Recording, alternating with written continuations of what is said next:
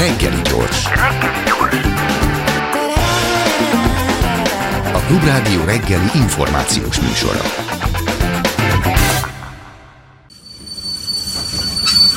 Reggeli személy. Ez egy olyan kis ez a vonat megint.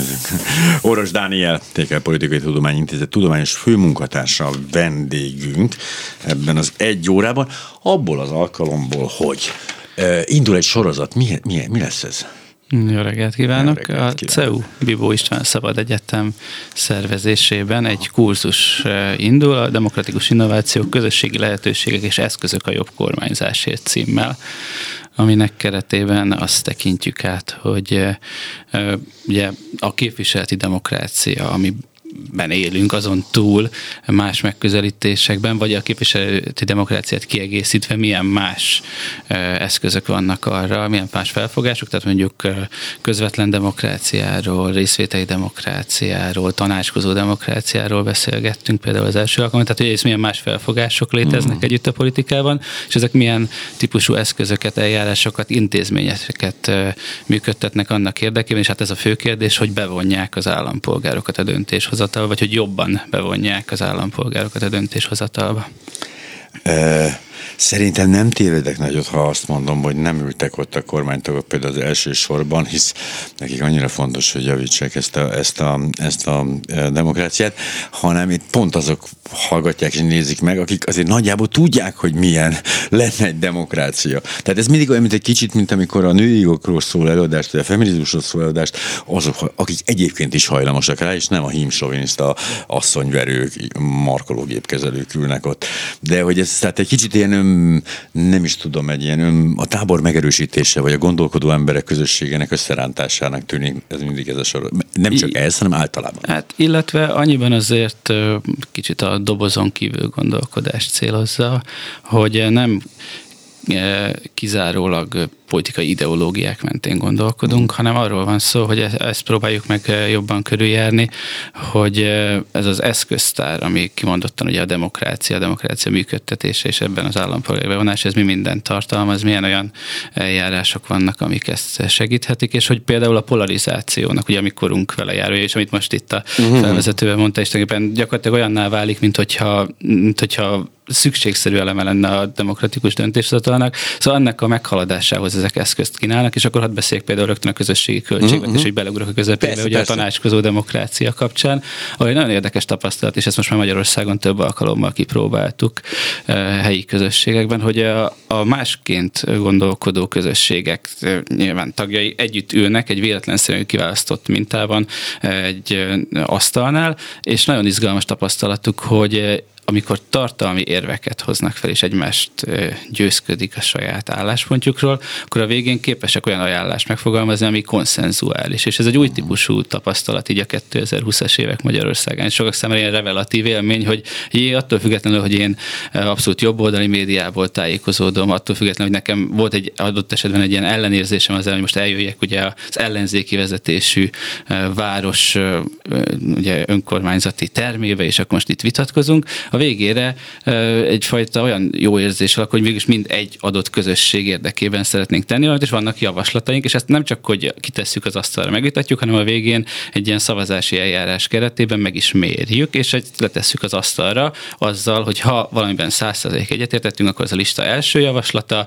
95%-ban az a második, uh-huh. harmadik, és akár az 50%, tehát ami még 50% plusz egyet kapott, azt még föltesszük a listára, és nyilván ezzel a, az a testület, akinek ezt a javaslatot küldjük, az is láthatja, hogy nyilván mondjuk az 50% plusz egyben már nem értünk egyet, de még mindig többsége van. És ez az érdekes tapasztalat, mert ugye most egy olyan többségi demokráciában élünk, ahol tulajdonképpen Ugye a kétharmad bűvöletében azt mondjuk, hogy ami, ami a kétharmadot megkapta, az a fajta többség, az mindent visz. Tehát megpróbáljuk, vagy nem mi próbáljuk meg ők, megpróbáljuk letolni a pályáról azokat az embereket, akik ellen véleményt fejtenek ki, hiszen ugye az a sérülne ugye a tévedhetetlenség mitosza, ami, ami azért fönnáll. Tehát azért van egy, az Orbán olyan váltesz, hogy ő azért is már nemzetközi jelentőségi politikus, mert ő tudja az igazságot. Minden ilyen kompromisszumos megállapodás, minden ilyen tárgyalás, minden ilyen érve, amit elfogadnának a másik oldalról, arra utalna, hogy akkor ezek szerint ők azt nem jól tudták, ezt meg szóval furcsa módon ezt egyszerűen tűrhetetlennek tartja a jelenlegi hatalom, és általában mindenki, aki autokráciát épít, mert azt mondja, hogy ez lassítja a folyamatot, birtokomban van egy tudás, ami alapján nekem van egy vízió, amit meg kell valósítani, itt csak meg sem más, nem csak seprűnyeret dugnak a küllők közé, és akadály szabotál, tehát nyilván a nemzet ellen dolgozik, tehát azonnal sikerül ki, kipasszírozni mindenkinek ellenvéleménye van, miközben egy ilyen közösségben, mint amit említettél, működik, vagy például egy önkormányzatban is érdekes módon már elkezd működni, hisz ha nincs egy ilyen alapvető ősi, őrült ellenségeskedés, ahol így, ahol semmi, semmi kommunikáció nincs, kénytelenek egyébként együtt dolgozni, elég gyakran a különböző pártok képviselői egy, egy kisebb településen, mert hát ott azért van egy betonozás, meg van egy szökőkút, azt meg kell csinálni, meg van egy iskola, aminek működnie kell. Illetve hát azért azt a kétharmadot sem ugye szél hordta össze, és mondjuk Nem. erről beszélni fogunk a kurzus kapcsán, uh-huh. az úgynevezett nemzeti konzultáció, hogy például talán kevesen emlékeznek ma már arra a 2005-ös fordulójára, ami az első volt, és aminek például az arca Kudlik Júlia volt, ahol egy civil bizottságban ültek e, írók, e, orvosok, művészek, és ők voltak ennek az arcai, akik várták a véleményeket, hogy több mint 700 településre kisbusszal mhm, elmentek, uh-huh. ugye politikusok, ebben is ugye Orbán Viktor élen járt, tehát akkor is már az ő szerepe domináns volt Hogy a folyamatban, de azért ezek a, a civil szereplők voltak azok, akik tulajdonképpen a folyamat arcai voltak, akik konzultáltak, akik, akikkel ugye akár egy budapesti helyszínen lehetett találkozni több hónapig. Tehát, hogy volt ennek egy olyan szakasza, ami abszolút egy ilyen, és hát nyilván a Fidesznek az volt a stratégiája, hogy akkor jobban beágyazza magát, és hogy ez a kétharmadot tulajdonképpen részben egy nemzeti konzultáció alapozta meg. És aztán, tehát, hogy én Azt például... a kétharmadot, ami mindig 50% alatt volt, de ez most mindegy. Igen, de hogy tehát ezt csak azért fogjuk majd a kurzus során említeni, uh-huh. megbeszélni, hogy például egy innováció, ami 2005-ben megérkezik Magyarországra, az hogyan tud változni, illetve hogy, tehát, hogy ugye a demokratikus innovációk azok nem légüres térben születnek, illetve hogy aztán alakulnak, változnak, illetve adott társadalmanként, tehát hogy egyik innováció például mondjuk a közösségi költségvetés, az átkerül egy másik országba, és akkor ott másként működik, működik, uh-huh. és mondjuk ugye a, a nemzeti konzultáció is 2005-höz képest ma teljesen más, mint ahogy. Uh-huh. Tehát ott például nyitott kérdések voltak. El lehetett mondani azt, hogy mit gondolnak állampolgárok a rendszerváltásról, uh-huh. mik a nehézségeik, és aztán ugye teljesen más környezetben voltunk 2005, tehát ugye ott még koalíciós kormányzás, de hogy ott összegyűltek preferenciák, és a Fidesz használta ezeket a mindennapi problémákat, ugye a megélhetés nehézségei voltak elsősorban, uh-huh. amik kijöttek így ezekből a konzultációból, egy népszavazás grundolására, és ez egy nagy sikerű népszavazás lett, és hát tulajdonképpen ott kezdődtek, ott, ott alapozódtak meg annak a feltételei a Fidesz most már azt ugye onnantól azt de részben érvénytelen volt ez a népszavazás, már akkor is.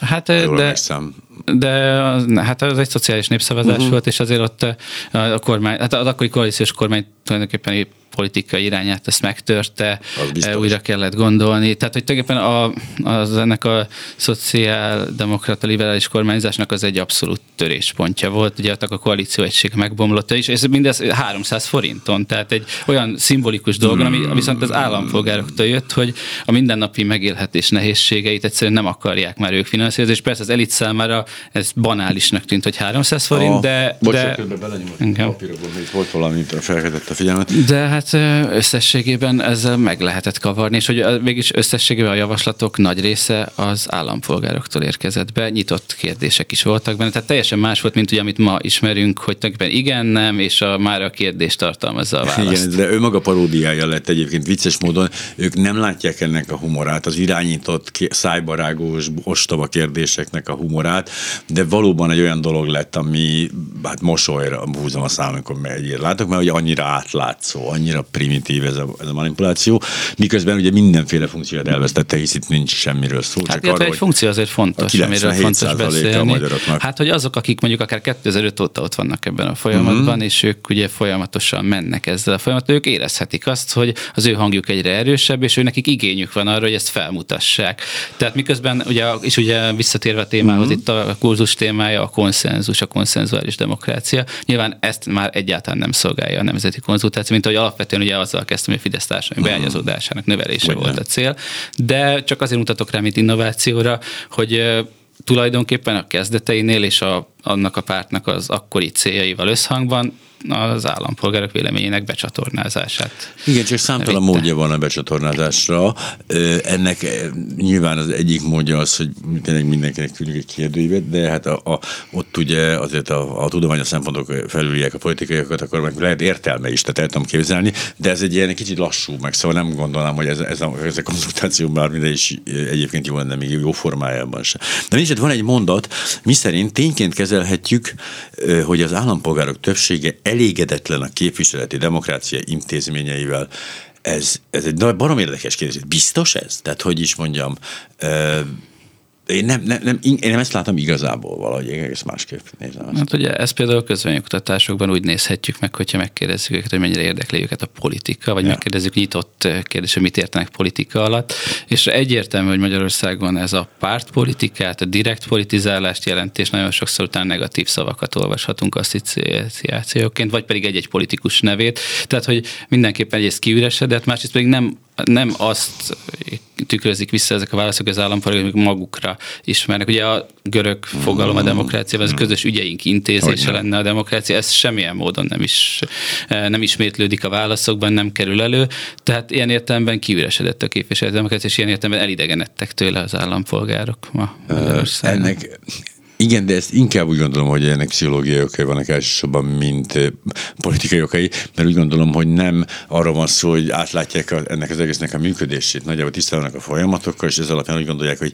hát ez így mégsem működik jól, a képviselő demokráciának problémái vannak, valami, szóval nem ezt gondolják, hanem egyszerűen csak azt mondják, hogy azt látják, az is lop, az is lop, a minden politikus igen, hát a korrupció az egyik leggyakrabban hát, előjövő szó, amikor olyan asszociációk. Amit tökéletesen megértek, de ez nem a képviseleti demokrácia politikának a hibája a korrupció, hanem hát ugye ez egy kicsit más, máshonnan jön, tehát önmagába. Hát, de akkor hadd beszéljek mondjuk mindjárt a közösségi Jó. költségvetésről, aminek egy izgalmas összefüggése van a korrupcióval. Ugye egyrészt van nálunk itt Magyarországon 90-es évek után egyfajta ilyen felfogás, hogy hát a, a fejlett nyugati demokráciákban jönnek a demokratikus innovációk, meg ott ugye már előbbre járnak. Na most ehhez képest a részvételi vagy közösségi költségvetés Brazíliával jön a világ egyik legkorruptabb országából, eh, ahol óriási problémák vannak. Tehát, hogy olyan ö, szegénység van, amit talán mi nehezen tudunk elképzelni, vagy legalábbis ö, tehát nagyon súlyos szegénység, és erre válaszol az ottani ö, politikai folyamatok megváltoztatása, meg saját magának ugye az újragondolása érdekében uh-huh. a brazil munkáspárt a 89-ben, tehát egy kicsit összhangban azzal, amit a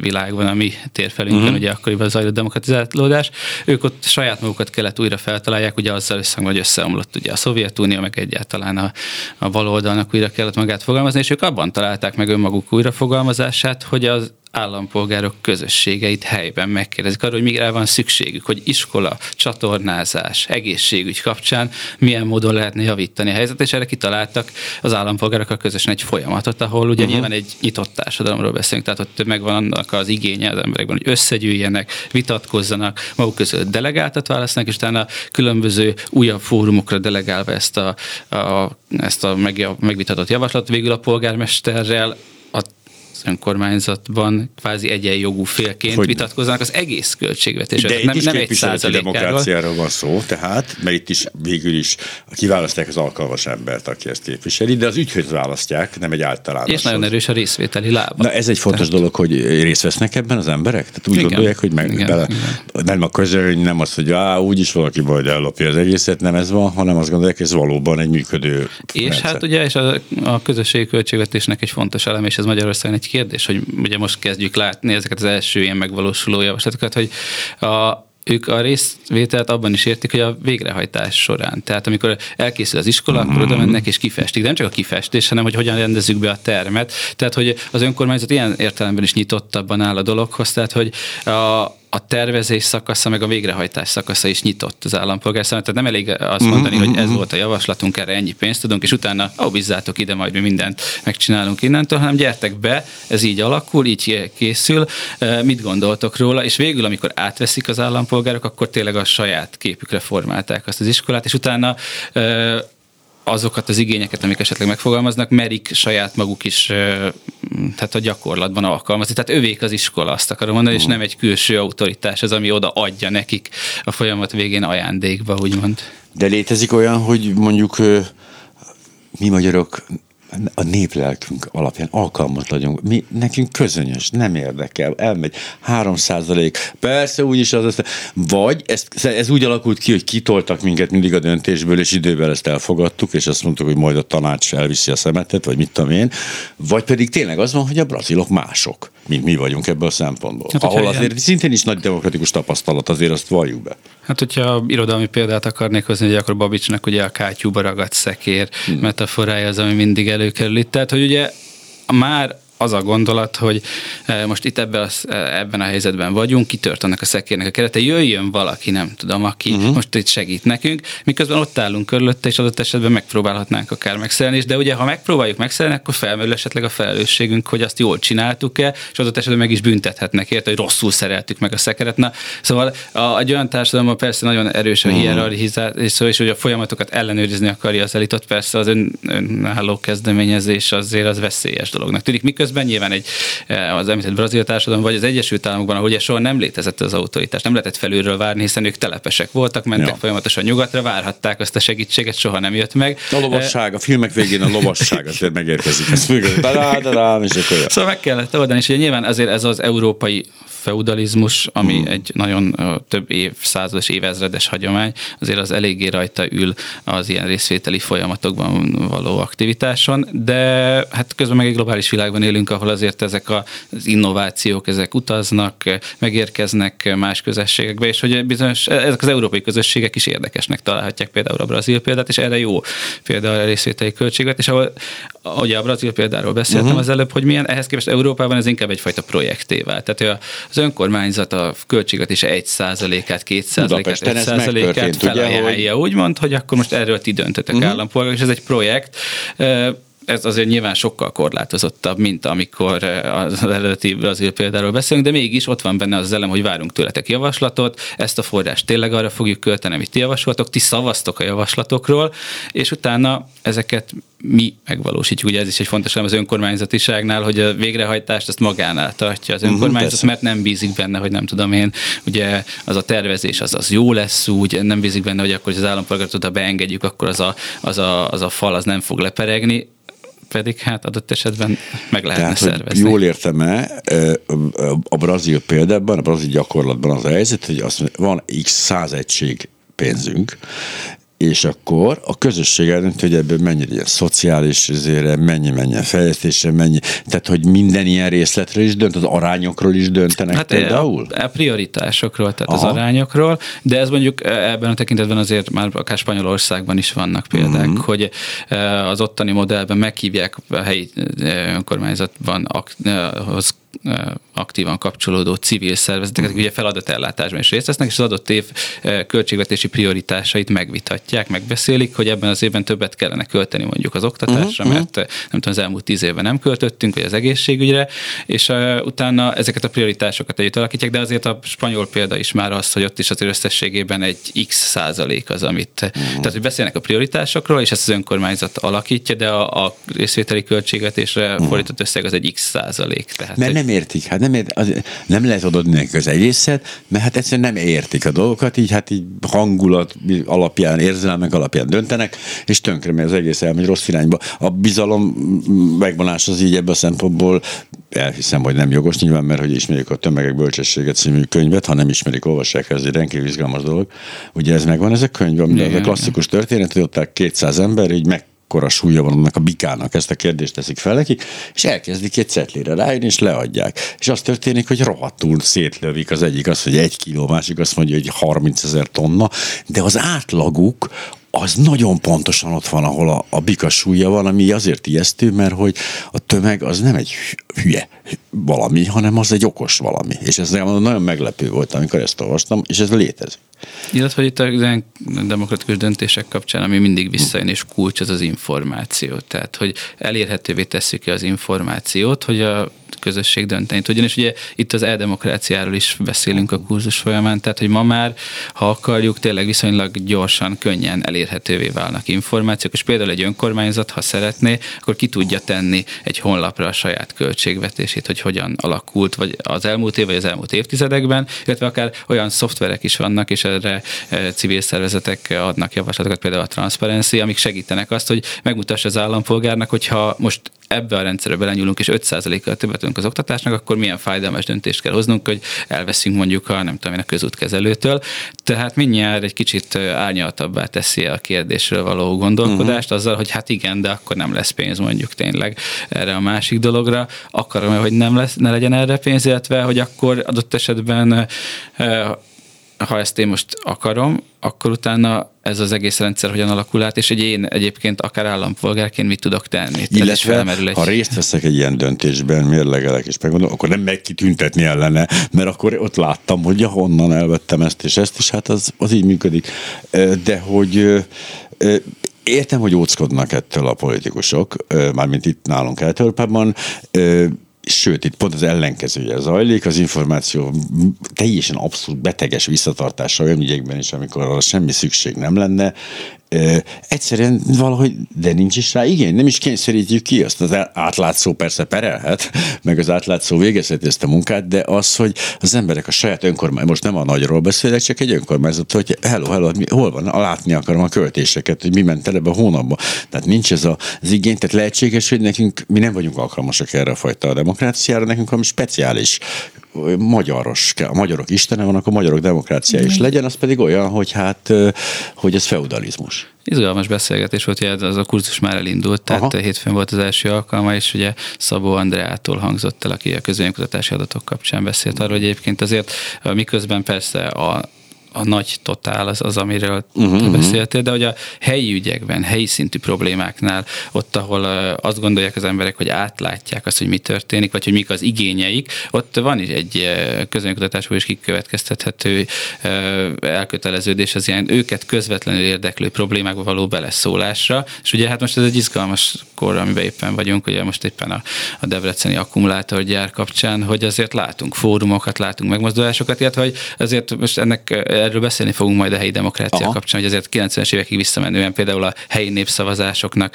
eh, van egyfajta eh, hagyománya, és azért az sok települést megmozgatott. Nyilván a leggyakoribb kérdések azok mindig ez a település összevonása, szétválása, de például, hogy legyen-e a település határában hulladék lerakó, vagy nem, ezek visszatérő problémák. Tehát, hogy azért azt akarom csak mondani, hogy miközben a nemzeti politika az távoli világ, és hogy azt gondolják, hogy a képviseleti demokrácia dolga, azért a helyi szinten, helyi ügyekben van igényetve, van van beleszólási uh-huh. potenciális, vagy akarat az állampolgárokban de hogy ezt de nem kapják meg ezt a lehetőséget egy csomó esetben, áldebreceniek tüntettek, ugye tudjuk, de tehát azonnal demonstrálják ezeket, ezeket a történeteket, ugye, vagy a klasszikus 8. kereti tüntetés, amikor elfelejtették kicsomagolni a fecskendőket, amit szétdobáltak. Tehát, hogy egyrészt ennek a veszélynek a hárításában elég jó a kormány, mármint a beleszólásnak a hárításában, illetve ő azt mondja, hogy ez egy magasabb rendű érdek, amit egyszerűen tényleg nem lát át a, a, a polgár, illetve, hogy hát ki ki akarna hulladéktelepet a határba. Azt történne, hogyha rájuk bíznák a döntést, minden település azt mondaná, hogy nem akar, és nem lenne hulladéktelepünk. Úgyhogy majd megmondjuk, hogy hol legyen. Hát ugye ez a közvetlen demokrácia igen. versus képviseleti demokrácia. De lépjünk tovább a közvetlen demokráciára, igen. Svájcban láttam elég jó példáját annak, amit ők egy kicsit nevetnek is magukon, meg egy kicsit olyan iróniával kezelik ezt a helyzetet, hogy aztán ott szabad népszavazás van mindenről, mi legyen az utca neve, milyen színű legyen az, az új pláza, és hogy egyébként meg legyenek ebbe Citroenek a főúton, tehát gyakorlatilag mindenbe szavaztak, rutinosan, kötelessé tudom mentek, akkor is, még a pankok is azt mondták, hogy elmennek, bár Svájcban egy fasiszta kormány uralkodik, ezt hozzátették, de hogy elég strapás. Tehát az, amit láttam, az rengeteg melóval és rengeteg ilyen holt idővel jár, amikor elmegyünk, szavazunk Ugye hát ez a társadalmi háttér, hogy egy olyan demokrácia van, ami nagyon sokszínű, ugye eleve 26 kantonból áll, ezek a kantonok különböző nyelvi közösségek, ezek különböző kulturális hagyományokat ápolnak, tehát hogy igazából a konszenzus megteremtésének egy eszköze, tehát hogy minden egyes kantonba át kell menni egy ilyen javaslatnak ahhoz, hogy megteremtődjön, viszont emiatt a politikai elit magát korlátozza, és tehát félállású politikusok vannak uh-huh. a parlamentben, akik mellette egyébként gyakorolják a szakmájukat, és például azért ez elgondolkodtató lenne, hogyha mondjuk tényleg Kövér László még mindig ügyvéd lehetne, vagy bármilyen módon ügyvédi munkát végezni, vagy a jog területén például aktív lenne, vajon ez a jogalkotás, vagy azokra ugye a jogbiztonságot érintő elég komoly aggájainkra hogyan hatnának. Tehát, hogy azért a Svájcban ezt látjuk, hogy az elit egyrészt önkorlátozó, uh-huh. de abból kifolyólag, hogy felismeri, hogy a konszenzus megteremtése szükség lett, tehát, hogy abban a közösségben nem lehet máshogy döntést hozni, mint hogyha bizonyos dolgokat delegálunk az állampolgárok, az állampolgárok pedig megtanulják azt, hogy őket időről időre ügyek mentén megkérdezik, így aztán a közvetlen részvételnek sokkal nagyobb értelme van, tehát ott helyi fórumokon vitatják meg a dolgot, ott a minden egyes ügy kapcsán ugye információs füzetek születnek. Hogyne. Mert ugye, miről beszéltünk, és nem lehet eléggé hangsúlyozni, csak akkor tud dönteni egy közösség egy kérdésben, ha látja, az informá- megkapja az összes információt arról, mert hogy azzal rettenesen lehet manipulálni egy közösséget, hogy milyen információkat juttatok el hozzá, és hát az megint egy ilyen korlátozás, hogy ne próbáljam úgy alakítani, hogy az én igazam az átmenjen. Ugye például erre érdekes kísérlet az Egyesült Államokból Oregon állam példája, ahol ugye ott rengeteget beszélnek a lobby csoportok tevékenységről, mert ugye hát a, egyáltalán a nagyvállalatok tevékenység, és ott azt ismerték fel, hogy ezt az információs füzetet összeállítani, ez egy nagyon fontos eljárás. Ugye náluk nagyon keveset beszélünk például a választási irodáról, ugye, hogy a, annak mi a szerepe például a demokrácián körzésében, ott egy nagyon aktív szerepet tölt be ez az intézmény, ugye, ami összeállítja az adott népszavazásnak a kérdését, összehívják az állampolgárok különböző közösségeit, megvitatják azt, hogy ez az állampolgár az ott élők számára milyen pozitív és negatív dolgokat, változásokat hoz a jövőben, és utána ezt a fizetet adják, és ezt küldik ki, ezt postázzák ki minden háztartásba, és ettől még természetesen lehet olyan nagy vállalat, ami nagyon aktív lobby tevékenységet folytat, hirdetések formájában, ugye nem tudom, nagyon sokféle mód van arra egy modern mediatizált demokráciában, hogy befolyásolják az állampolgárokat, de az információ, ami hivatalosan kimegy az adott dologról, az egy ilyen egy egyensúlyban tartott pozitív-negatív álláspontokat egyaránt magában foglaló, és állampolgárok különböző élethelyzetű eh, csoportjai által megvitatott javaslat. De hogy ez a közszolgálat, ugye nagyjából ezt hívjuk annak, viszont az állampolgárok pedig tudják ezt, tehát kapnak egy valamit, ami azt mondják, hogy ez, ez nem, ez, ez nem egy lobbycsoport írta, így egész másképp hat rájuk a lobby hirdetés, mert pontosan tudják, hogy ahhoz képest persze most erre próbálnak tolni meg hát, arra. Hát, vagy a füzetbe is le van írva, hogy mondjuk ez nem tudom én az olajvállalatok érdekének Igen. kedvez ami, ami megint csak egy rettenetes dolog, mert ez viszont kell egy nagyon stabil, egyrészt bizalomra, tehát meg, szükség lenne némi bizalomra az állam irányába, ez az úgy szívódott fel egyébként ijesztő módon, mint, mint az újságírók népszerűsége, tehát hogy ahogy látják, vagy látom magam körül, hogy az újságíró az már tényleg hát a bárzangorista, a kuplerájban típusú dolog, hogy ugyanígy a, ezt a bizalmat visszaépíteni. És, és itt iszonyat. kapcsolódik, hogy volt Helyes, ez a kérdés, hogy a képviseleti demokrácia, vagy mi uh-huh. tudjuk-e azt, hogy elfogyott az állampolgároknak, a, a, hogy elégedetlenek ezzel. Hát ugye azt látjuk, amikor megkérdezzük őket, mondjuk mennyire bíznak a parlamentben, hogy elképesztő mértékben polarizáltá vált. Tehát ha valaki kormánypárti szavazó, akkor egy ötös skálán akár 3,8-at is ad ennek, hogy jól működik a parlament, ha meg ellenzéki, akkor 1,8 vagy 1,5, tehát hogy egyáltalán nem is borzasztó, és semmilyen módon nem hallja vissza a saját érveit.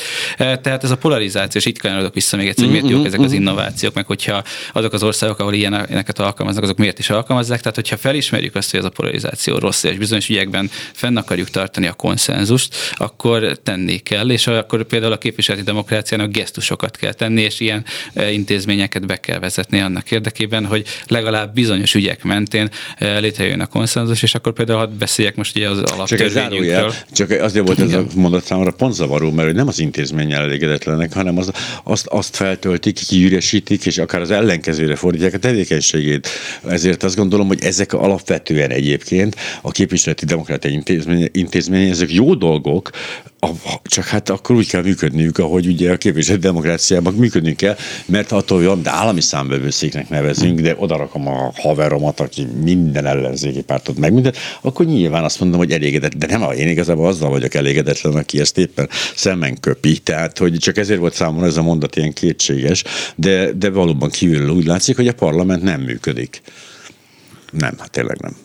Vagy ugye vannak olyan pillanatok, amikor szükség van ilyen konszenzusra, ugye az alkotmányozás folyamatát 2010-11-ben nem véletlenül övezte kritika nagyon sok felől, mert hogy ez abban az időpillanatban, amikor például éppen Izlandon látjuk, hogy összeomlott a politikai elit a gazdasági válság hatására is, és ők kvázi ugye ez volt a mondás, hogy a tabletjeiken írhatták a, a, mhm. az ő új a, alkotmányukat, a közben Magyarországon Szájer József írta a tabletján az alaptörvényt, hát, és ugye azért egy globális társadalomban élünk, és a digitalizáció, ha nem is ugyanolyan mértékű volt a két országban, de tulajdonképpen lehetővé lehetett volna már tenni azt, hogy állampolgárok akár javaslatokkal éljenek, és ugye nagyon sokat által joggal kritizált dolog az, hogy végül nem volt népszavazása az alaptörvény elfogadására, miközben maga az elit, tehát a Fidesz is gondol gondolt arra, hogy erre szükség lenne. Hogyne, Aztán igen. végül ezt inkább elhasaltatták. Volt nemzeti konzultáció róla, kétségkívül, ahol még mondjuk a, a, el is lehetett kaszálni javaslatot, tehát mondjuk arról, hogy a, a, akinek ugye nagy családja van, ott a több szavazatot kapjon, ezt például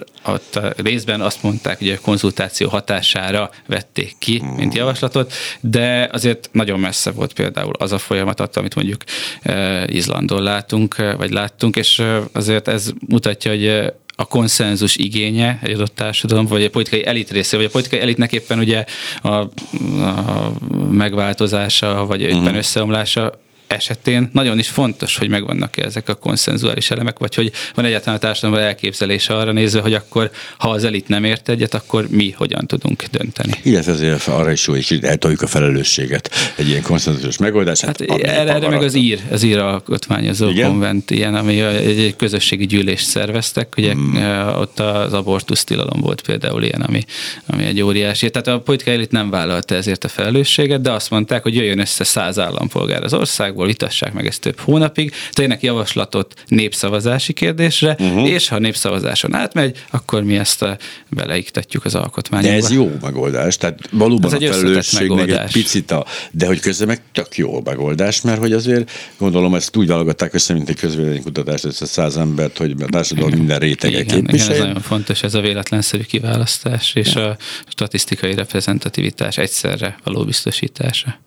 Ugye nálunk azért, ahogy nézem, tehát egyrészt ugye az kialakult, ugye, hogy ha egy tengeri malacot indítunk el egy pártlogóval, akkor az a párt, az a párt akkor bekerül a parlamentbe a tengeri malac, ha nem, nem. Tehát ahhoz képest, hogy egyéni képviselők, területi képviselőket választunk, igazából ott is pártot választunk, és gyakorlatilag semmi sem múlik a személyiségére annak az embernek a, a tudásán, mert hogy tényleg olyan emberek kerülnek be, ugye nyilvánvaló, hogy sem más módon nem kerülhetnének oda be Szóval, hogy ez is ö, ö, el, elsikkad, és mi csak a pártba, pártokba gondolkozunk. Hát ez egyrészt ugye megint csak a képviseleti demokráciánk egy 30 év alatt kialakult sajátossága, ja. meg ugye nyilván a választási rendszer felelősítette a többségi elemet, de ha csatoljak vissza megint mondjuk a helyi szintre, hogyne, hogy, hogyne. hogy mert ugye kicsit azon gondolkodunk az egész kurzus során, hogy akkor mit lehet egy ilyen helyzetben tenni.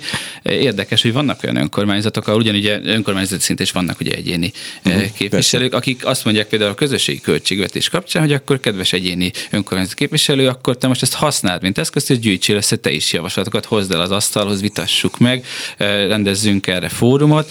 Tehát, hogy nem, én csak azt akarom mondani, hogy ez nem eleve predestinál dolog, és a magyar néplélekben van, vagy a magyar Nyilván, intézményrendszerben.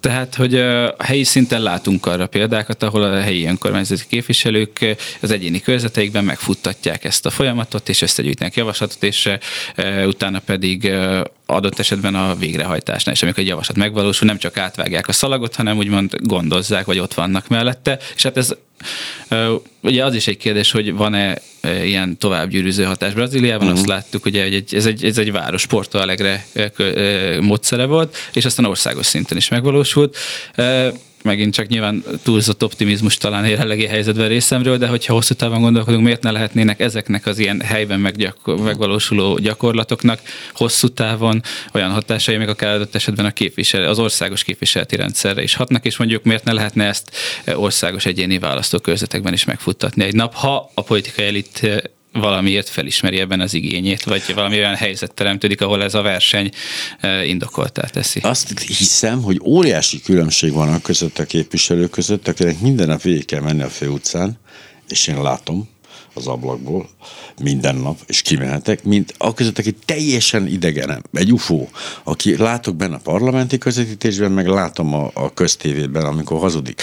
Tehát, hogy semmi kapcsolat nincs, vagy ezek a mű, műfogadó órák, vagy műfórumok talán még működnek, de hogy ez egy hatalmas különbség szerintem, aki egy beágyazódott valóban, egy, aki képvisel van, vagy az, aki úgynevezett országgyűlési képviselő. Hát, és ne felejtsük, hogy volt ilyen reform is 2010 óta, hogy polgármesterek nem lehetnek ugye országgyűlési képviselők, Igen. el kell dönteniük. Azért a korábbi időszakban óriási lobbyerőt képviseltek, meg hát a helyi fejlesztéseket azért elég jól látták, és mm. befolyásolták a parlament működését. Ma ezt a szállat elvágta. Na, csatolnék vissza arra, mi lenne, hogyha a Kövér László ügyvédként dolgozna. Ú, nagyon furcsa torzások lennének ott a jogvilágában hirtelen, de hogy, de hogy pörögünk, van még 8 percünk hátra, úgyhogy végigfutnék a, a témákon. Ugye, tehát volt ez az első március 27-e, ezt most így ebből a szempontból érintjük, viszont április 3-án hétfőn, ami húsvét hétfő?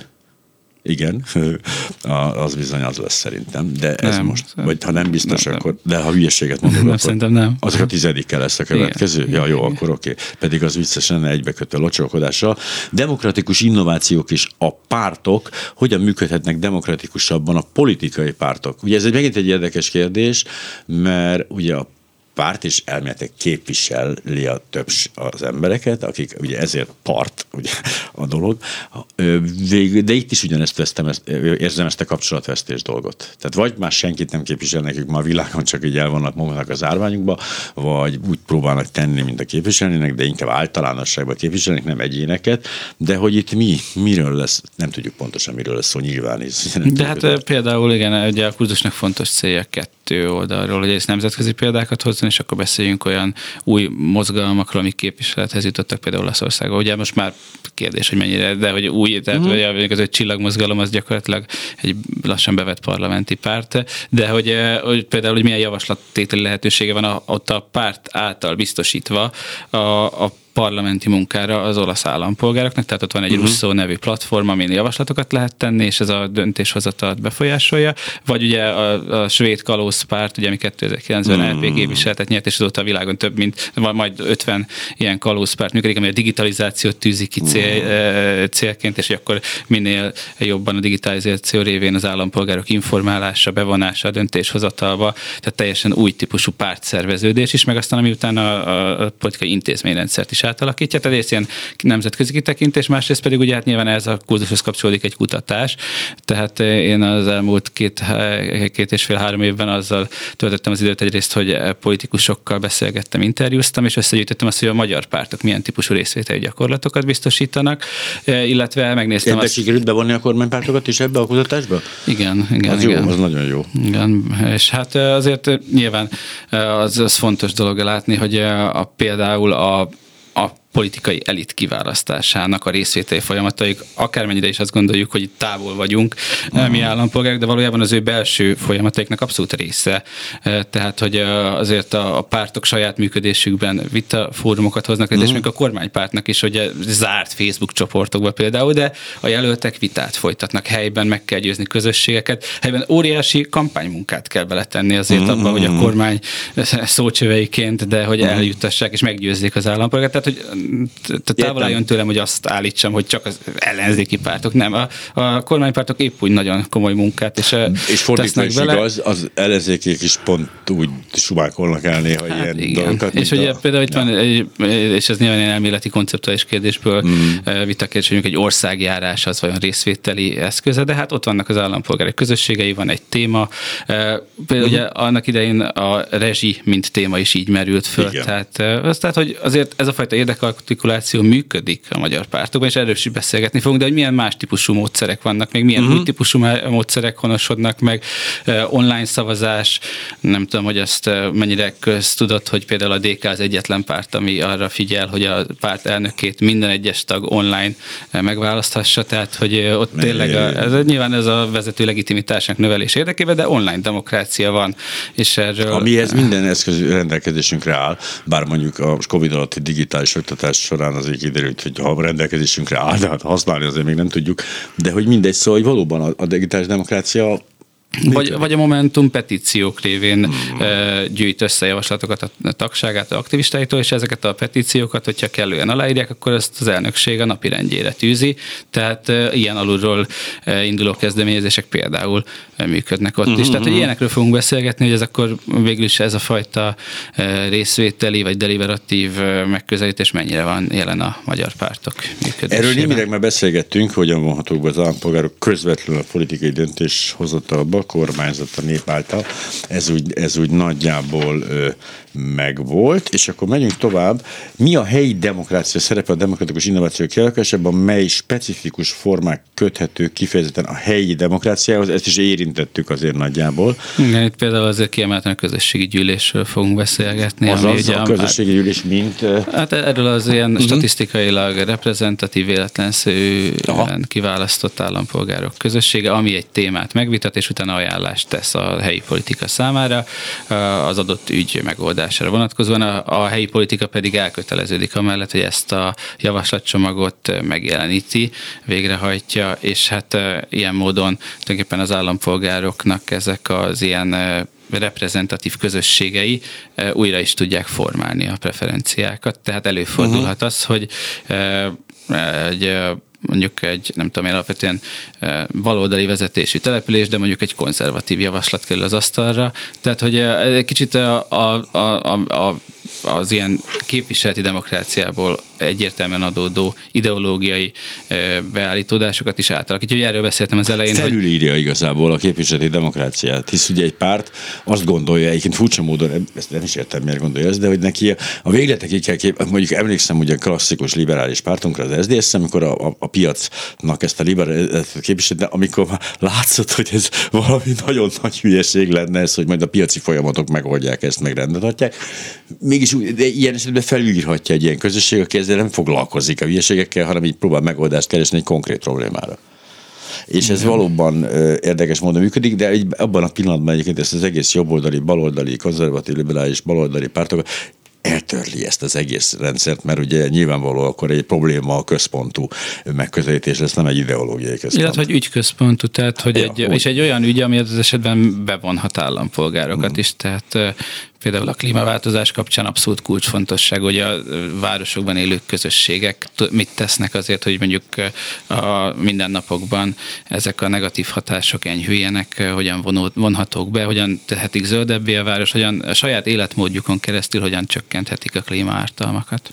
Május 15-én lett az általunk már megint csak említett közösségi gyűlés és a, a hogyan, vagy miként képesek együtt jó döntéseket hozni az állampolgárok tematika. Majd május 22-én lesz a hol a határ demokratikus innovációk a változó világban. E, igen, hol a demokrácia határa, meddig nevezzük még annyi innováció is bekerülhet, hogy már nem is demokrácia, vagy milyen irányba mehet el? Hát ugye két szó van itt, demokratikus és innováció. Tehát igen. például, hogyha a határokon gondolkodunk, a kínai kommunista pártról tudjuk, hogy nagyon hatékonyan alkalmaz hmm. eljárásokat. Tehát ha egy kínai nagy nagyvárosban mondjuk a forgalom csillapítása vagy a forgalom kezelése érdekében állampolgároktól digitális platformokon inputokat gyűjt be egy ilyen kormányzat, az kétségkívül innováció, de mennyiben demokratikus az, hogyha ő is valósítja meg, illetve csak azon a módon lehet megvalósítani, ahogy a, a párt gondolja. Tehát innováció, de nem demokratikus. Izgalmasan innováció. És hát lehet valami demokratikus, és nem feltétlenül innovatív, tehát parttalan, ezért ez is egy, Igen, ez, ez a másik probléma. Véglet, amikor nem is valósítják meg egyáltalán. Oros Dániel, TK Politikai Tudományi Intézet tudományos főmunkatársa. Hát volt még ebben anyag, de az időnk lejárt, úgyhogy ennyi volt már. Köszönöm szépen.